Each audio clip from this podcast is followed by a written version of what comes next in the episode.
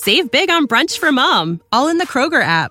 Get 16 ounce packs of flavorful Angus 90% lean ground sirloin for $4.99 each with a digital coupon. Then buy two get two free on 12 packs of delicious Coca Cola, Pepsi, or 7UP, all with your card.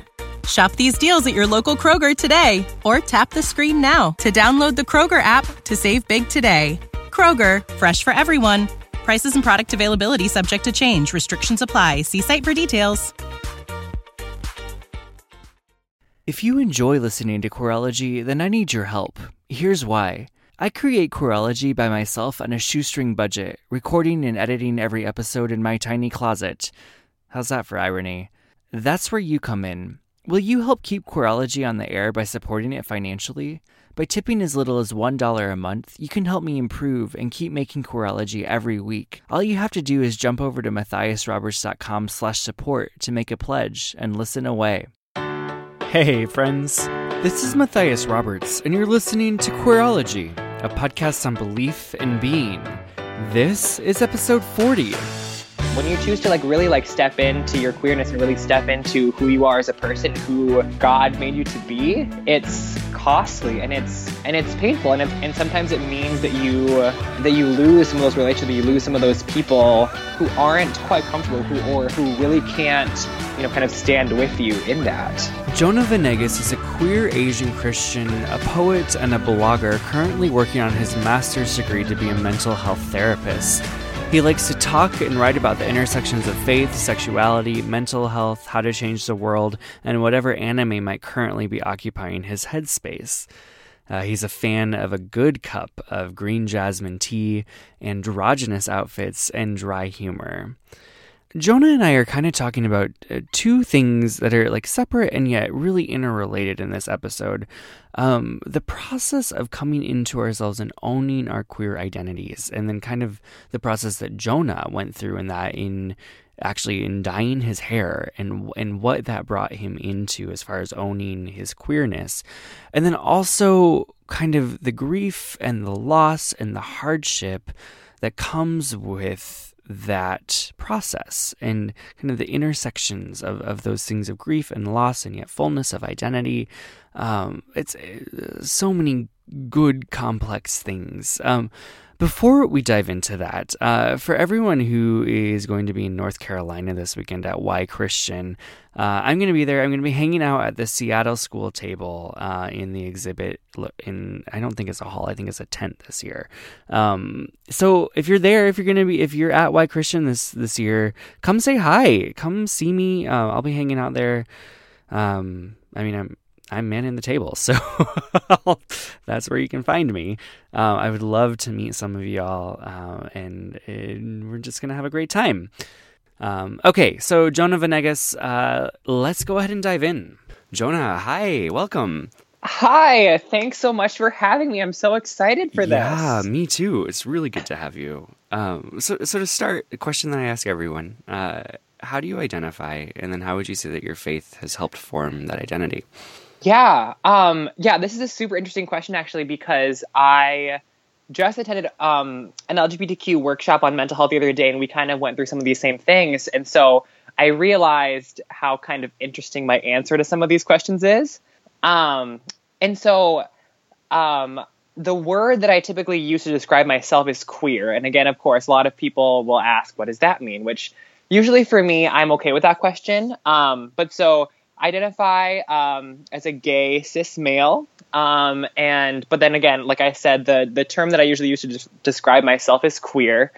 Um, and then in terms of just like faith forming that and impacting that, I think, you know, with kind of a lot of the stuff and the theology kind of centering around LGBTQ people and um, and queerness, I think it just kind of helps me see God and see faith in a more consistent way. Um, you know, kind of how uh, you know how we're we're said that we're going to be a people that is going to be known by love. So I think I've leaned a lot more into that, um, kind of stemming from you know just interactions with church, interactions with um, other people of faith, um, and kind of integrating that with with queerness. Hmm.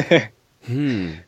What has that? I mean, what has that journey kind of been like? That kind of movement towards like a theology of they will know us by our love. Um, has that been a journey? Has that been a? It definitely, it definitely has.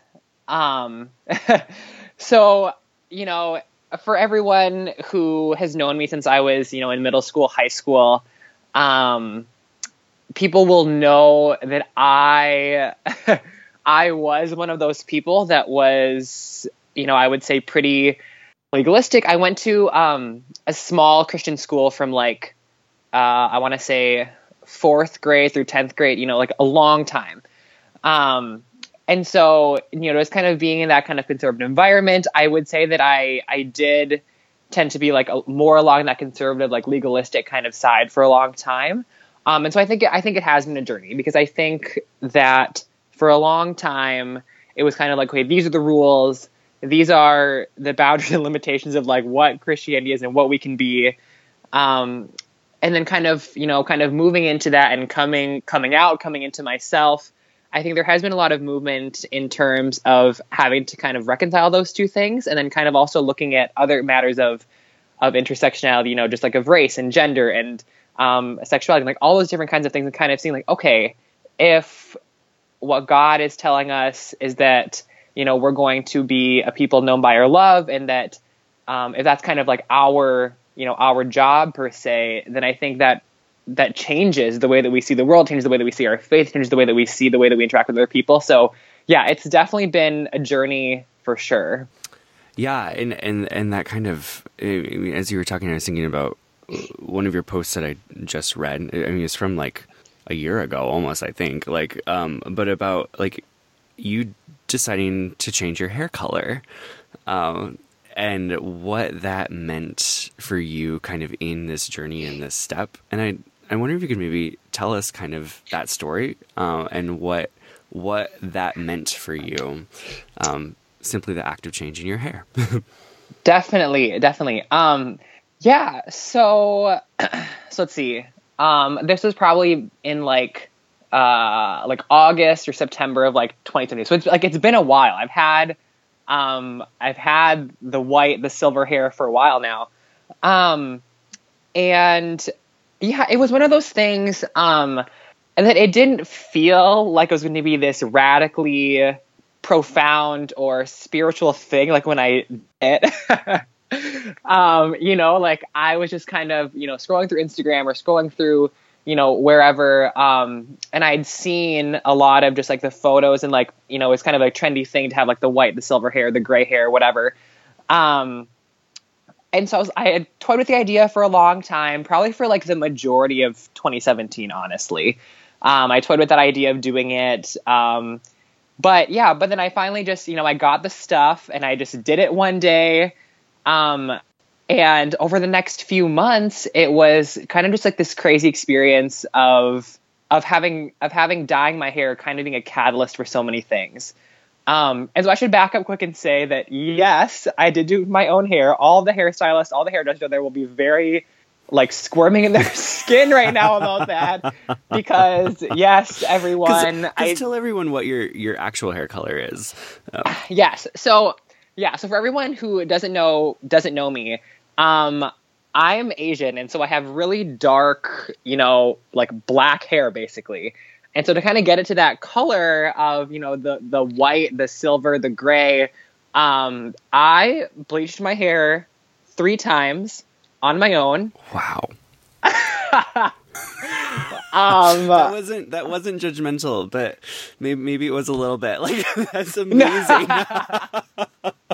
Well, no, and I think you know, I think that um, th- there are parts to judgment that are probably warranted. I will I will go on the record and say that um, after the first time, like doing this whole process all the way through, um, I like don't want to spend too much time because this part is the irrelevant part. Well, but um, after the three bleachings, I did this all in one day. I had like real chemical burns on my scalp. Oh my gosh! yep. like that is a thing that happened because you know I am an I'm a really impatient human being. I was like, I want this to happen now. Um, so anyway, three rounds of bleach, and then you like do like a toner to kind of like cancel the yellowness, like in the blonde, and kind of get it to that silver color. I literally had to like put Vaseline on my head and like rest my head for like a day or two before I could like do the toner because I I mix it up and like put it on. Um, and literally I thought I was gonna pass out from like how much it was like stinging, and I was like, all right, nope, nope, like I'm gonna get cancer or something. This is very bad. so to everyone out there who is like contemplating on doing your own hair, I, you know, I thought it was worth it. Um, I probably could have done it a little smarter, but you know, it turned out pretty okay. So that is the process. It was like it was quite a radical change from like my from my dark hair that I've had for forever. Um, but yeah, so all that aside, all that aside, I yeah, it was kind of this crazy experience of over the next um, over the next several months, kind of getting this place of of go- going well, getting to this place and going through these cycles of kind of like at first loving it myself, but then kind of like having this terrifying opinion of like, oh wait, like I have to go out in public now with this too. Like I'm going to live with this for a while. Um, and you know, so you know, I look in my bathroom mirror and I really liked it, but you know, then I also, um, you know, I had work on Monday, I had class on Tuesday, and like there there was a twinge, probably more than there was probably there was definitely this sensation of like, okay, like what are people going to think? Um, how are people going to react? What are they going to say about the fact that my hair is like white, gray, whatever? Um, and kind of like moving moving through that, and then kind of getting to a place, honestly, where like the the white, the silver hair kind of became a part of me, and like, and so I have it right now, and I'm kind of growing it out just because my hair is like really fried again. Consequences of doing it yourself. Um, but yeah, it like it became it became this way of kind of telling myself, you know, I'm doing this for myself. Like I'm not doing I'm not doing the white hair to impress anyone. I'm not doing the white hair to um you know necessarily make a statement. It was just kind of something that I had wanted to do over the summer and finally did. um and so kind of through that process, um, you know, there's a lot of upkeep in in keeping your hair silver, white, you know, a really light color like that. Um, and it was actually like kind of through this process that I, I don't know, I had a lot of like personal and like spiritual growth that occurred through this, which is super weird. Um, at least, you know, at least to me, like talking about it in retrospect, it, it felt really meaningful in the moment. And now I'm just kind of like, yeah, I learned all these like crazy personal spiritual things from like dyeing my hair. Um, but yeah, so there's a lot of upkeep that goes into it. So like, you know, I have like purple shampoo, purple conditioner, like all these like different things you kind of do to keep it not brassy. Um, and it's kind of one of those things too where I, you know, I would be, you know, upkeeping and doing all this stuff and people around me. So if I'd go to class, I'd go to work, I'd go, you know, wherever would, you know, say nice things about my hair, you know, that it's like a hard color to do, like all that kind of stuff. And, you know, I, like I would be realistically and sincerely very like appreciative of that. Um, and at the same time, I kind of go home and kind of be like, well, right, but the color is not quite what I want it to be. And I think that was kind of a drastic shift of even in myself. I know from the past couple years that, you know, my hair has been a couple different colors over the years, but I think that I tended to more look at it and value it based on what other people thought rather than what I thought of it. And so it was kind of this small and subtle but like really impactful shift of kind of going from that kind of place of kind of being like okay well i wonder what people are going to say. I wonder how people are going to react. I wonder if people will like it. Um, and even coming that from the first the first couple days i got out with it um, to this point then of you know people are still saying nice things about it. People are still liking it but kind of again being reminded that like i did this for me um, and kind of like in the okay being like well right like you know, people think it looks fine and everything, but I still know that like I kind of wanted to like a little tweak here, a little tweak, and it wasn't like an anxious thing or anything like that, but it was just kind of one of those things where like like this is this is where I'm going with it. Like this is where I kind of the shade that I want it to be. Um, yeah, and that kind of just kind of and I think that process too just kind of radically changed the way that I saw myself, changed the way that I kind of approached how other people thought of me. And you know, again, if you if you've known me for a really long time, like friends from middle school, friends from high school will tell you that um, that me very much like struggling with what other people think about me and struggling with those perceptions of others is like a big thing. So it was kind of one of those epiphanies that I had or revelations that I had, um, you know, somewhere over these months where it's like, like, wow, like I never realized that like dyeing my hair and having to go through this upkeep process and everything would so dramatically impact the way that I saw myself. Mm-hmm.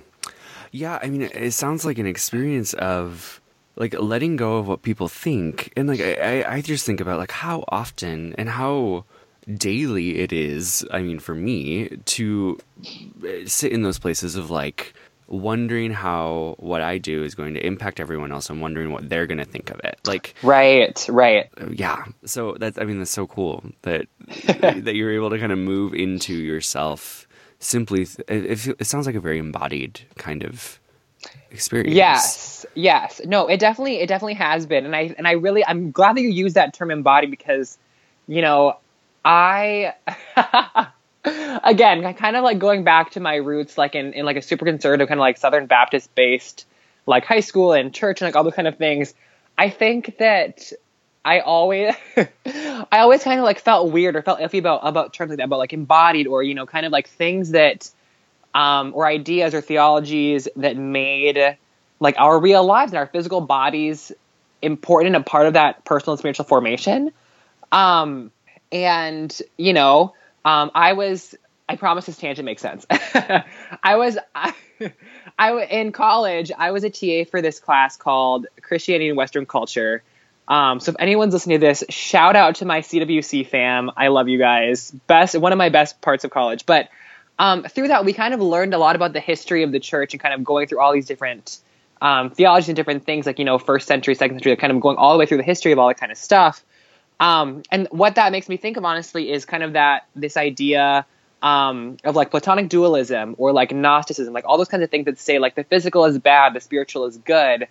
Um, and I think so much about how even today, you know, Christianity, we wouldn't necessarily say that we've been influenced by Plato or by like the Gnostic sect, you know, or anything like that. But so much of it is there um, and I and so anyway, so I'm really glad that you use that word embody because I think I've been leaning so much more into that of, you know our bodies are important. Um, our bodies are just as important as you know our spirits and our minds.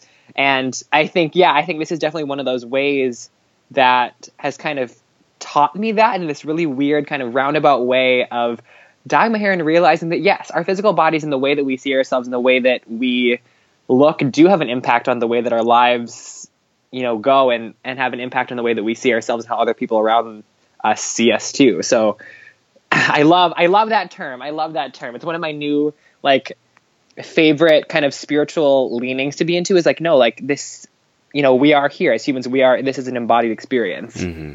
absolutely. Like there's a there's a theologian that i love named rowan williams uh, former archbishop of canterbury and he, and he writes in one of his books only the body can save the soul um, saying like we we live in our bodies on this earth and everything that happens to us on this earth takes place within a body. And mm. like we have to acknowledge that because it's, it's our embodied presence in the world that allows the spiritual to happen. Um, we're not spiritual without our bodies right now at least in this world um, and oh, I love theo- that. Yeah, and I mean there are many theologians that say we will always have our bodies, like we, they will remain. Um, but currently, we are we are bodied people, like, and I, I love it. It's one of my favorite things to talk about too. But um, yeah, so I, I'm curious. Like this is this is a little bit of a shift, um, but I'm down one, for it. Okay. Um, another one of your blog posts, uh, more recent one, um, you you kind of talk about n- noticing seasons and cycles and kind of movements of life, um, especially yeah. in regards to queerness and coming out and relationality. Um, I'm wondering if you could talk a little bit about that. Yeah, yeah.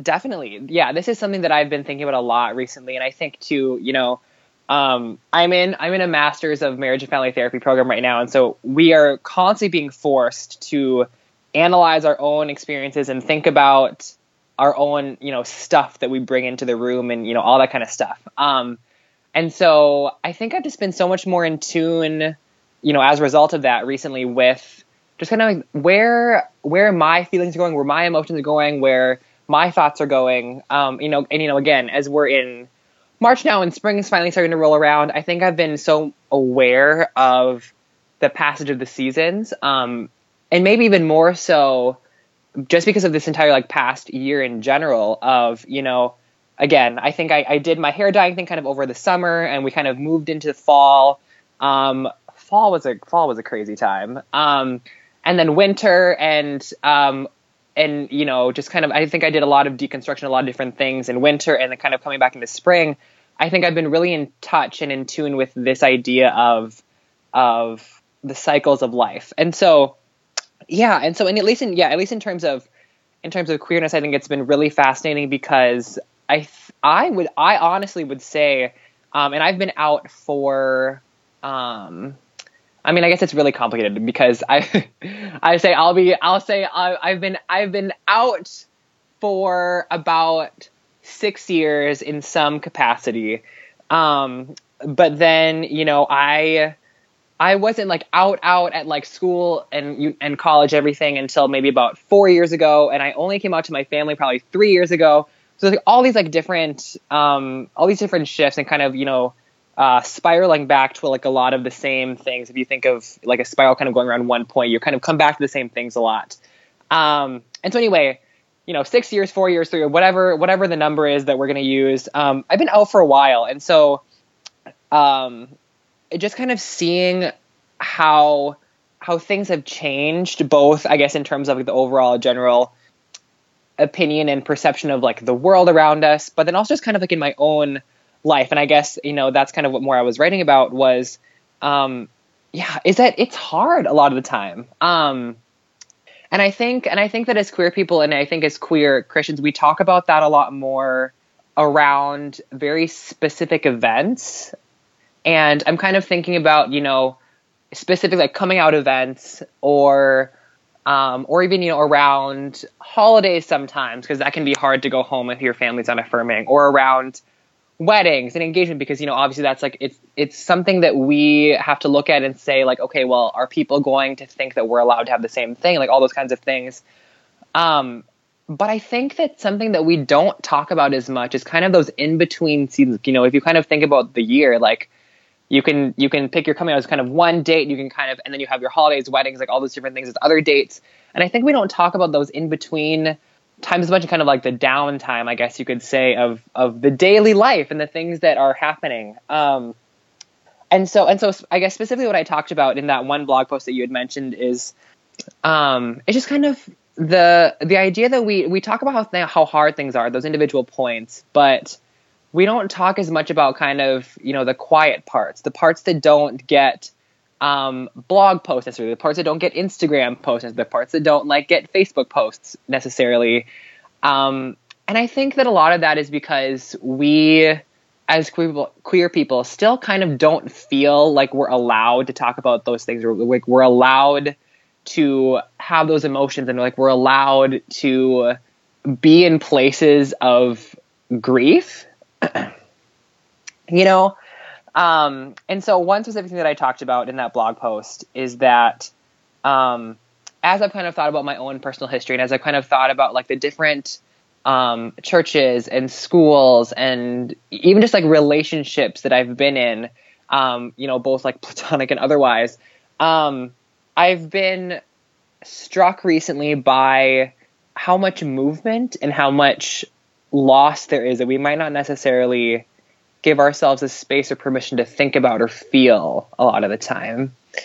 Um, and so I talked about two specific things there, and one was just as I think about high school. Again, um, you know, I went to this really small conservative Christian school for for high for middle school, high school. I think even a little bit of elementary school, and you know, to this day, I, you know, now I'm graduating from college, I'm doing my master's program and all that kind of stuff, and I regularly talk to one person from high school.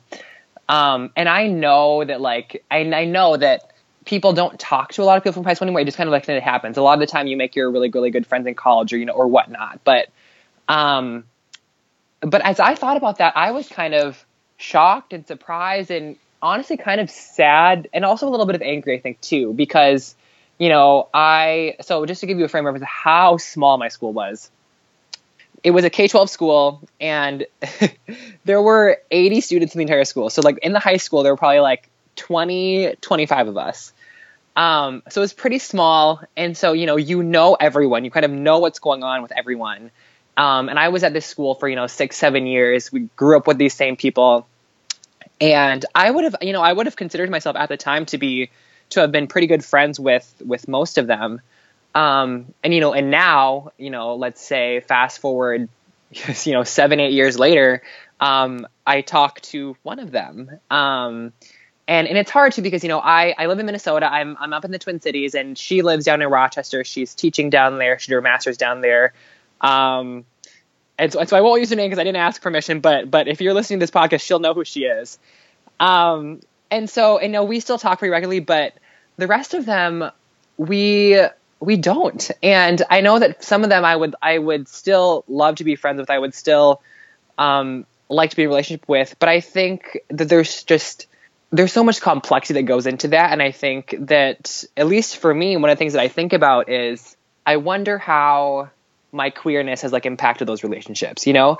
And not to necessarily put that like on myself of being like, oh, like this is, you know, like the queerness is what like destroyed her. Like, you know, not even to blame either necessarily, but just to kind of think about what that does to relationships and what, and, you know, kind of that impact that that has of, because, you know, that's something that as queer people, we're always carrying that with us. Um, it's not something you can that we can necessarily put away or you know we can we can try to but um, it's not something that we can kind of isolate away from the rest of ourselves and i yeah i just think about how you know i consider those to be losses and you know again not necessarily to, to blame those people or to blame myself or to blame anyone really but just to think about like those losses of these people that i no longer um, am in relationship with, and I, I can say the same for you know other other friends in college, other friends in other areas of my life as well, church, whatever.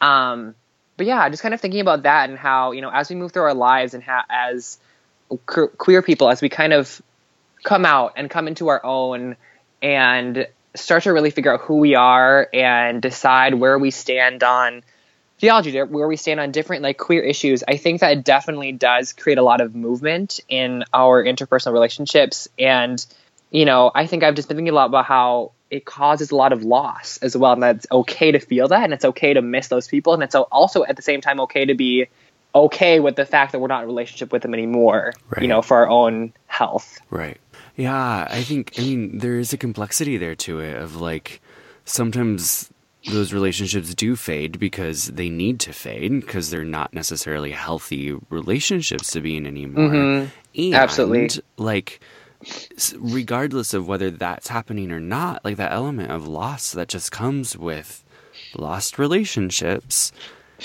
That I think that is something that we don't talk about enough. Like, and it's something that I think so many queer people have experienced in such very real ways of of loss and sometimes loss that that is heartbreaking. Um, and and we don't we don't really talk about it. Like yeah. and, and, i think i mean i like I mean, this is, this makes me think of a, a, conversation that I had with Trey Pearson. Um, I don't know how many episodes oh, ago that was. Yeah, but I mean, that's, he talks about that on his on his new record, on his new album, and about the loss of like what it was like to even though step into his new identity as a gay man, but also realizing like losing his wife and mm-hmm. and and that and the grieving process that goes on in even as we're stepping into new identity and the fullness of who we are, who God created us to be, there's still a lot of grieving that has to happen. Um, and I think it, for a lot of us, it makes us think like I, I can't show people that I'm sad because I'm supposed to be happy. Like,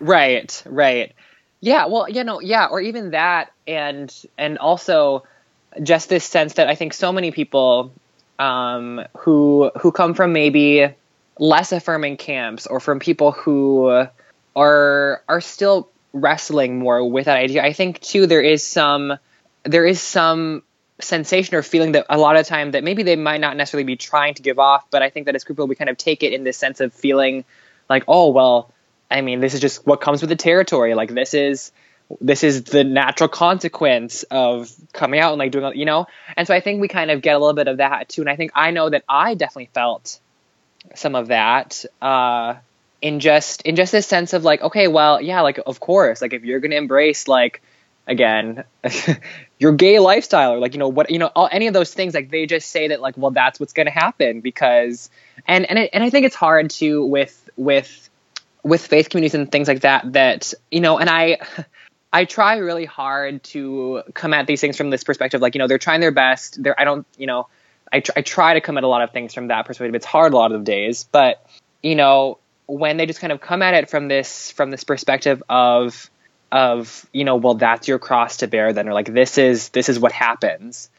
Um, and I think, and I think that also kind of comes into that same idea of, of then us not really being allowed to grieve those things or not really being allowed to feel sad about it or feel the loss or you know experience those negative emotions because there are so many people out there telling us like oh well this is like kind of your fault. Mm-hmm. It's making me just think of shame and like we trade i think one kind of sense of shame of like being in the closet and worrying about our own identities for another shame of like then coming out and then realizing well it's all my fault that all these people have left me right. and it is maybe not maybe it's not a different kind of shame. Maybe it's all the same kind of root but that that fear of like if i'm truly myself then no one will want to be around me. And then when we come mm-hmm. out and people mm-hmm. start validating that like and then being like this is your cross to bear. Like no it's not. Like that's not the way like this we know very well this is not the way things are supposed to be.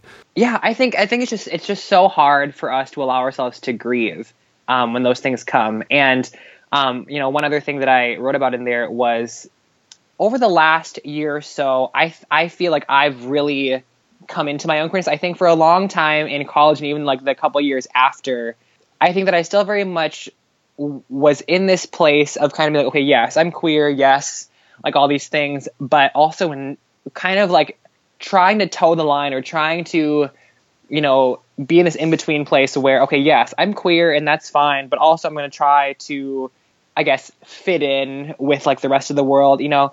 And i will say that, that, that that's a hard place to be because you know you're kind of have one foot in two worlds and you're not really you're not really being your real self either way. And again that's not to say that like you have to pick one or the other but i think i was trying to um I was trying to please two different worlds. I was I was trying to be two different versions of myself depending on what setting I was in. That's what I, that's what I want to say. Like I was trying to be d- different people depending who I was with. I think over the last year or so, I think I've really started to be able to integrate those two different one two different or all the different parts of myself.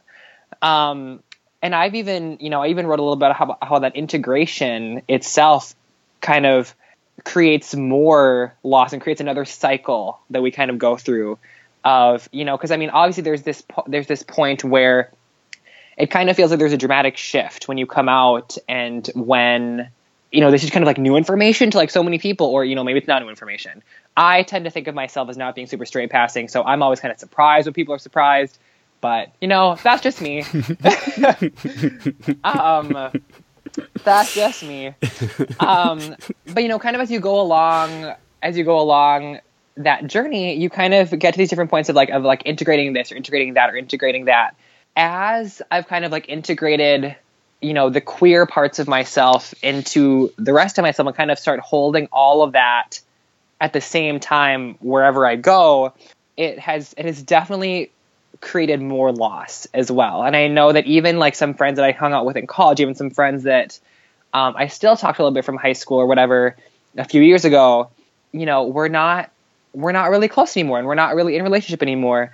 Um, again, not really, not it necessarily being like a choice between this or that, or you know, these people or those people, but just kind of like in, in your individual relationships, kind of seeing how you know when you choose to embrace embrace that instead of you know trying to hide it or trying to repress it or trying to um, pretend it's not there. When you choose to like really like step into your queerness and really step into who you are as a person who god made you to be it's costly and it's um and it's painful and it's hard and and sometimes and sometimes it means that you that you lose some of those relationships, you lose some of those people um, who who aren't quite comfortable, who or who really can't maybe at the time or maybe ever, um, you know, kind of stand with you in that. Yeah, yeah. I think that I mean that's such a real a real thing is we own more of who we are and step more fully into that. Like other people will respond to that in ways that uh, we can't control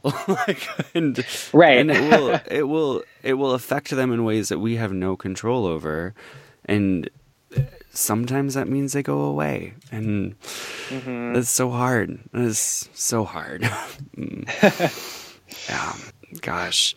I'm i'm curious so like season cycles maybe to wrap up like you, you kind of start that post around like talking about growth though and stepping into kind of like how like like these cycles of grief uh, lead us and push us into i mean there's there's a whole nother side of that cycle um and and i don't want to be to like i don't want to be like let's jump to hope because i don't think like jumping to hope is really ever a good it's it's such a glib thing and yet like there is right. still a whole nother side of that cycle that is growth and and hope and, and goodness and, and so I'd be curious about maybe where are you seeing some of those things in your lives as, as you have been in in this in this cycle. Yeah, yeah, um, yeah. I mean, cause I guess kind of going back to that to that metaphor of like of the seasons and the cycles. Um, I kind of think of, and I really hope I get this right. I think of like perennial plants, and you know, just kind of again like the the the cycles of how you know, there are these plants that, you know, spring, summer, they are alive and blossoming and blooming and thriving. Um, you know, but kind of as fall and winter come around, um, you know, they they start to wither and dry up and die, and they kind of lie dormant for that period in the winter, and then, um, and then come back, and then kind of spring back up again in the spring.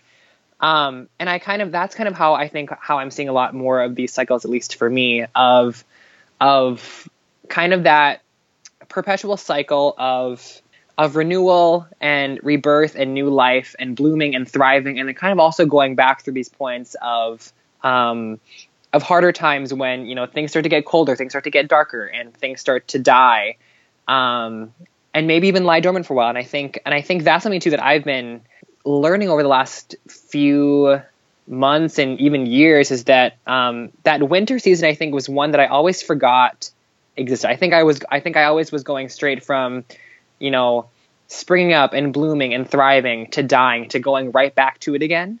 Um, and I think and I think the winter that we're kind of I mean just in, in general in the United States kind of coming out of now um, is that kind of dormant part, kind of the dead part, the cold part, the frozen over part that I think that I have forgotten a lot um, over the last um, months and years. But how there a lot of the time there is this period of you know, like in winter, it's like three, four in Minnesota, probably like I don't know, six months um, of of deadness and kind of frozenness as kind of like as kind of things are kind of just laying dormant there, kind of laying there and waiting for that next season.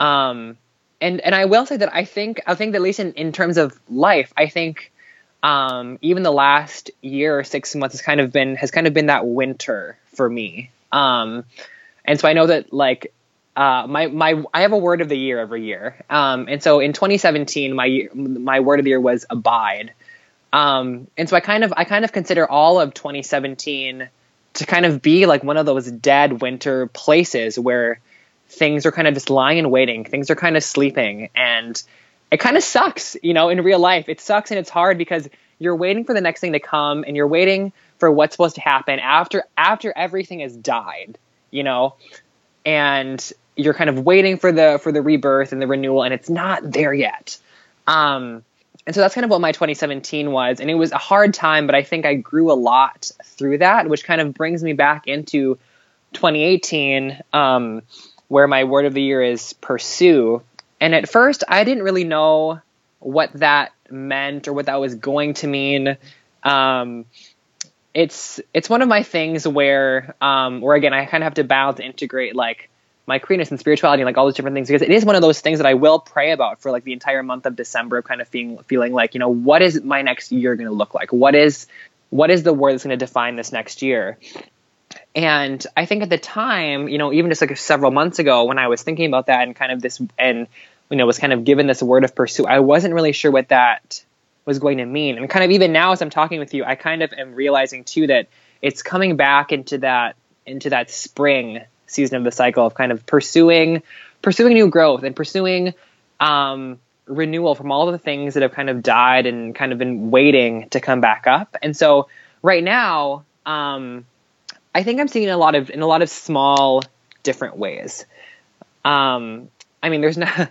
I don't really think there's anything super gigantic or anything really crazy that's been happening recently, but um, just kind of in little ways of, of of a you know not really being ashamed of the queerness anymore. Um, I think for a really long time, you know, even having been out for you know six years to certain people for a long time, I think that there was still a part of me that um, again, in certain situations, like didn't want to reference the fact that I was queer, or like kind of like pretended that I wasn't, or um, you know, or even just like on a, on a lower level, just um, not really being super outspoken about, or not really being too like too gay, I guess you could say. Um, another one is, I mean, it's kind of a tangent from that, but just but also or um, peripheral to that, but just kind of being more outspoken and not really worrying too much about what about what people think.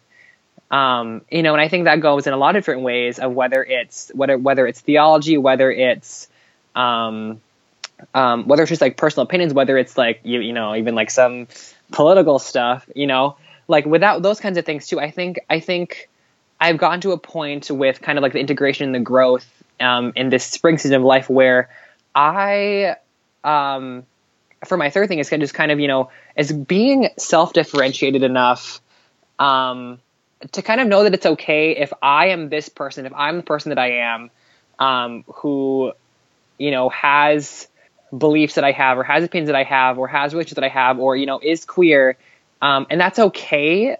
And also, it's okay that other people have different opinions, different views, different things like that, and just kind of like, and you know, those two things not really having as much interplay or interfacing as they had before, and kind of being in a place where you know, like, even if other people aren't okay with who I am or things I believe, or even if other people aren't okay in general, um, you know, kind of as more of like an em- empathic person, I'm still okay. Um, and I think, I think for me, I think it just kind of, it hasn't been like really gigantic things, but I think it's kind of these underlying like personal spiritual things that I think have changed the most. I've been seeing the most growth in over, mm. you know, coming into this coming into this spring. Mm-hmm. Ugh, I love that, and and that, that stepping into like differentiation and like I am still okay regardless of what's going on around me. Not like that's different than like not being impacted by it, but like still being able to right. hold that sense of self, like that. I mean, it's so important. It's such hard work to step into, and yet so needed and meaningful and yeah so. Yeah. Yeah. Yeah. It's something that i want for like for all for all the queer people out there just like you know you are okay yeah. who you are and where you're at on your journey on your path. And um you know i think especially like in terms of things that i've learned this this over the last season of my life is that um and i think especially that you're affirming this is just something like you don't need to be in a relationship to prove that like to prove that it's okay to be affirming. I think that's something that I struggled with a lot over this last year. So I just wanted to say that is that like yeah, that I've learned that you know I don't have to be in a relationship. I don't have to make a relationship work right now to prove to other people that that it's okay to be affirming. Yeah. Yeah. That's so true. That's so true. Like, amen. Uh, Jonah, thank you so very much. Yeah, um, thank you yeah. for having me on here. This yes. was so this was so fun, and I think fun is kind of a weird word because you know we talked about a lot of hard things, but. Right. Um, thank you so much for having me. I had a lot of fun too. Likewise, yeah, me too. And yeah, thank you. How can people find your blog? Yes. So yeah. So my blog and all my different things. Um, so my blog itself is um, www um, dot jonah dash ven.com. And so um, maybe I'll just spell it just because I'm, I'm that kind of person. So mm. www.jonah-ven.com is my blog. Um, and then I also try as hard as I can to um, make sure that I get that out on different platforms of social media as well. So usually if you follow me on Twitter, um, at Jonah underscore Ven, same spelling, um, or Instagram at Jonah dot Ven. Um, and then I think I have a, I have a Facebook page too um, that I put stuff on too. So just my just it's just my full name, Jonah Venegas. Yeah. Yeah. Uh, yeah. Well, thank you. Thank you. Thank you. Um, yeah. Thank you. Enjoy the rest of your day. Thank you. Yeah, I hope you do too. You Thanks. know, hopefully we'll we'll recover from you know the daylight savings oh time little kick Ugh. that we got. Yeah. you can find Jonah's work over at his website jonah-ven.com. He's on Twitter at Jonah underscore Ven and on Instagram at Jonah.Ven. Uh, he's also on Facebook, like you mentioned, Jonah Venegas. Uh, Queerology is on Twitter and Instagram at QueerologyPod, or you can tweet me directly at Matthias Roberts. Queerology is produced with support from Natalie England, Tim Schrader, Christian Hayes, and a bunch of other Patreon supporters. So grateful. Uh, to find out how you can help support Queerology, head over to matthiasroberts.com slash support. A really easy way to help out Queerology is by leaving a rating or a review. You can do that right in your podcast app or head over to matthiasroberts.com slash review and it'll take you right there. As always, I'd love to hear from you. If you have ideas of what you want to hear on the podcast or just want to say hi, reach out. I'll get back to you. And until next week, y'all, bye. Save big on brunch for mom, all in the Kroger app. Get 16 ounce packs of flavorful Angus 90% lean ground sirloin for $4.99 each with a digital coupon. Then buy two get two free on 12 packs of delicious Coca Cola, Pepsi, or 7UP, all with your card. Shop these deals at your local Kroger today or tap the screen now to download the Kroger app to save big today. Kroger, fresh for everyone. Prices and product availability subject to change. Restrictions apply. See site for details.